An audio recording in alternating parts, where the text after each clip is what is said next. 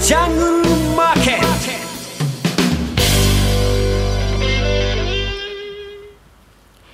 ゴーゴージャングルマーケット。このコーナーは、投資家の英知をすべての人に、投資コンテンツ e コマースを運営するゴゴジャンの提供でお送りします。えー、さてこのコーナーではラジオ日経で人気の高いパーソナリティをゲストにお迎えし相場の見方を伺っていきます今日のゲストはトリオアセットマネジメント代表の奥村久さんです聞き手は佐藤さんよろしくお願いします奥村さんよろしくお願いしますよろしくお願いしますえー、先週アメリカ株ちょっと戻ったんですけども、はい。まあ、この戻りっていうのはどのように今考えていらっしゃいますかね？あ、これは単に下げすぎたから、その反動で少し戻しただけのようにしか見えないですね。まあ、あや戻しという形なんですかね。えーであの結局、アメリカ、FRB はこれからも利上げを継続するんでしょうけども、あの、はい、マーケットではその、まあ、先週あったか景気減速もしくは、まあ、リセッションって話もちょっと出てきてると思うんですけど、その辺の方に関してはどのようにお考えでしょうか？はい、今のホットワードってやはりリセッションだと思うんですね。はいあの成長が鈍化するという言葉とリセッションってなんかこう似てるんだけれども全然違うということをちょっと強調したいんですね。はい成長が鈍化するというのはプラスの成長の速度が遅くなるだけでプラス乗るものだけど前に進んでるということだと思うんです。うん、はいえー、したがって GDP も少しだけども成長してる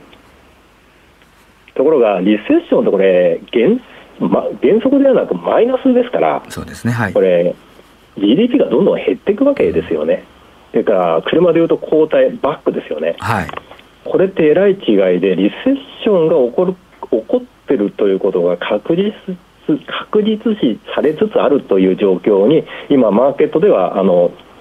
それが恐れられてるということになるかなと思いますなるほど、そうすると今の株価の動きっていうのは、それをこう示唆してるというか、まあ、株価って先行するじゃないですか、はい、そういう動きってことなんですかね。いや、それが株式市場はそういうふうに動いてないように見えるんですね。あなるほど、はい、結局、株価というのが半年後、あるいは1年後までを見通すということを信じるならば、もしマーケットがリセッションを真剣に心配しているのなら、もうとっくに暴落してるはずなんです。おっしゃる通りですね。でもそうではない。はい、ということは、マーケット、少なくとも株式市場は、それをまだ信用していない。じゃないかな。なるほど。はい。で、僕知る限り、はい、あの、リセッションが本格的に、この、危惧さしてきたのは6月17日だと思うんですね。FOMC ですか。あ、6月17日。えー、ね、アトランタ連銀ですね。はい。えー GDP Now というのをこう発表していますけれども、これ、6月9日がプラス0.8ぐらいだったんですけども、えー、17日、突然ゼロに落ちたんですね。そして今日の夜、えー、深夜、はい、日付としては日本は明日になっちゃいますけども、発表なんですよ、GDP なおの、今月最後、はい、でそれがもしマイナスに触れると、前期1、3月期はもうすでにマイナス確定してますから、はい。えー、5、6の第2クォーターがマイナス成長することが濃厚なんですね。なるほど、はい、ということはあの古典的経済学の定義によると2期連続マイナス成長リセッションと呼ぶわけですから、ね、もうすでにリセッションになっちゃうということなんです。そうなりますと、はい、でそうなる可能性が出てきたよと。リセッションでも利上げはとでも利上げの方針は続きますよね。物価は上がってますから、利上げは継続すると思います。そうするとなかなか 非常に苦しい状況になりますね。暗い話題になりますよね。ですね。実際にはあのこれ、アトランタ連銀のこれあの AI による、簡単に言うとコンピューター処理による予想ですから、はい、GDP が正確にこう商務省から発表されるのは7月28日なので、はい、7月28日にはリセッションが確定する。あの古典的な経済学的で言うとですよ。はい、ということが事実としては踏まえるというのが一つ。そしてじゃあ実際に GDP の成長率は悪かったよね。その悪い中身をよく調べると輸出が減少して輸入がすごく増えた。輸入が増えるとこれあのリセッションというか経済にはマイナスですけどもこれ結局個人消費がはこう需要が旺盛だから輸入して個人消費が増えてきたんだよねという証明でもあるんですよね。はい。結局、それって経済にいいことなんじゃないの、アメリカの個人消費というのは GDP の7割ですよね、うん、ということを見ると、そんな悪い内容じゃないわけですよね、経済全体としては。はい、だから、これはリセッションという言葉に惑わされるのではなく、実利がある経済の伸びがしているかどうかでいうと、十分にしている、だから株式市場はそれほど今のところは危惧してないよというふうに見てます。あなるほど。はい、じゃあまだあの、まあ、アメリカ経済そう古典的にリセッションにはなるかもしれないけども、はい、実態はそんな悪くないんだと。そうなんです、だから評論家経済評論家にとってはリセッションなんですけれども、はい、それが何っていうのが株式市場の反応。なるほど、はい、と思いますね。で今後じゃあアメリカの景気その、まあ、今個人の消費が非常に伸びてきてるって話だったと思うんですけども、えー、ここからその、じゃとなんていうんですかね、その、バイデン政権もいろいろインフラ投資がやってきますよね。はい。この辺に関して、じゃあ、どのように見てますかね？今あの、金融の引き締めで、金融相場が逆の方向に動いてきていて、それで株が下がったと私は見てるんですけれども、はい。えー、したがって金利が上がると株が下がるという非常に典型的な金融逆相場で今、株がアメリカあのまあ、最近上が、数日上がってますけど、全体的には下がってきてるんですが、はい、これがどのようになるかでしょうね、金融相場というのはもう終わってるんだけれども、アメリカの場合、この政府部門が今後、インフラ投資を本格的に開始しますから、はい、トータルでは4年間で2兆ドル近くですか、そうですね。えー、これ、港を整備し、高速道路を整備し、あちこちに充電ステーションを置き、えー、なんだかんだ、あのはたはては電車まで作るかもしれないというようなことですから、これ、相当な投資がずっと続く、これ、FRB がじゃらじゃぶじゃぶにした金融とは違って、実需がありますから、ね。はい、実際に道路を作って、えー、人を雇って港を整備するということ、これ、大変なあの想像ですからね。これが始まるということは、すごくいいプラス効果がありますよね、これ、何倍かのレバレッジが効きますから、はい、これを考えると、まだまだアメリカの経済というのは伸びるかなというふうに思います。うん、そうすると今はその、まあ、FOMC のこの金利引き締めによって、多少こう、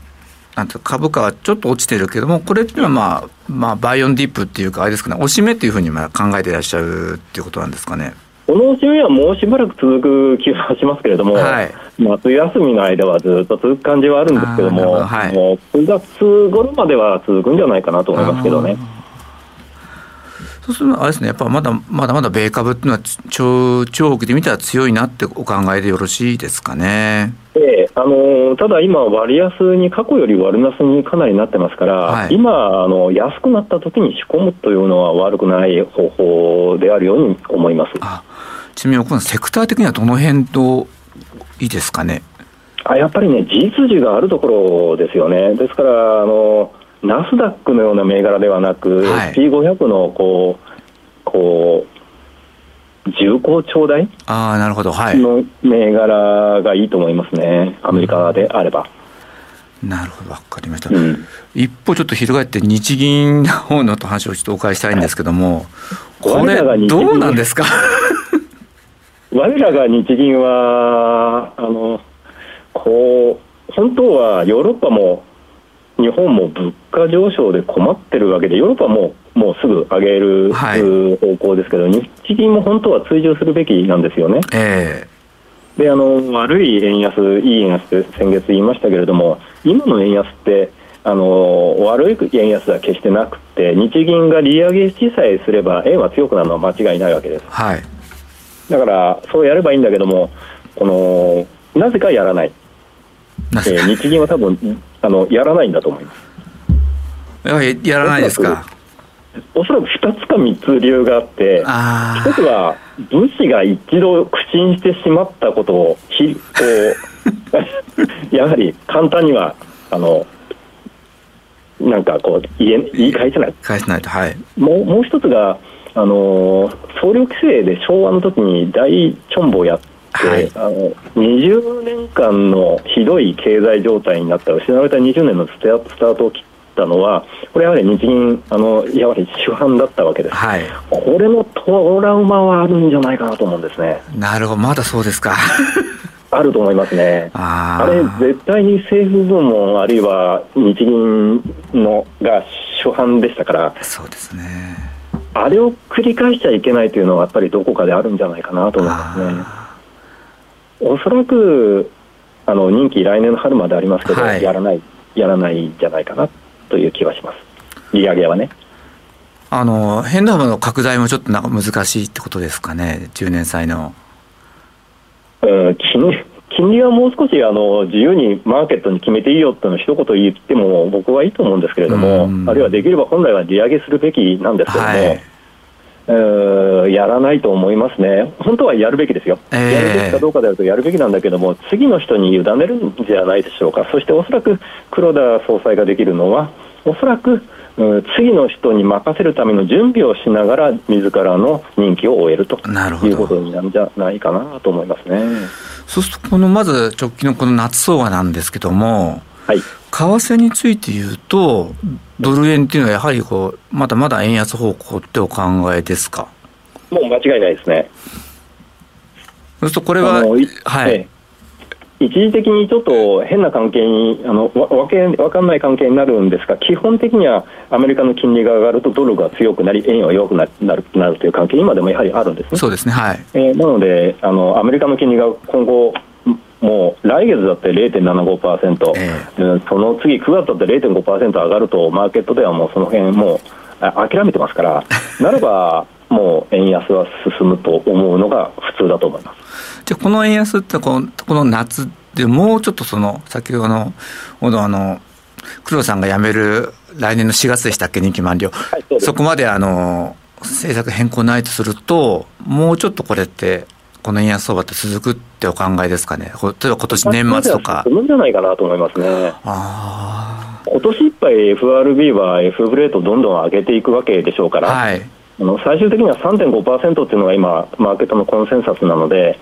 あの金利が FF 短期金利が3.5までは上げ続けるとするならば、その今の調子で円安が進み続けると考えるのが自然だと思います。そうすると年末にまあどっかでタイミングでまあ140円とかっていうのも非常に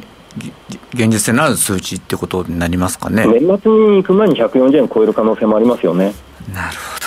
ほど、うん、悪いことだけではないんですよ、えー、あの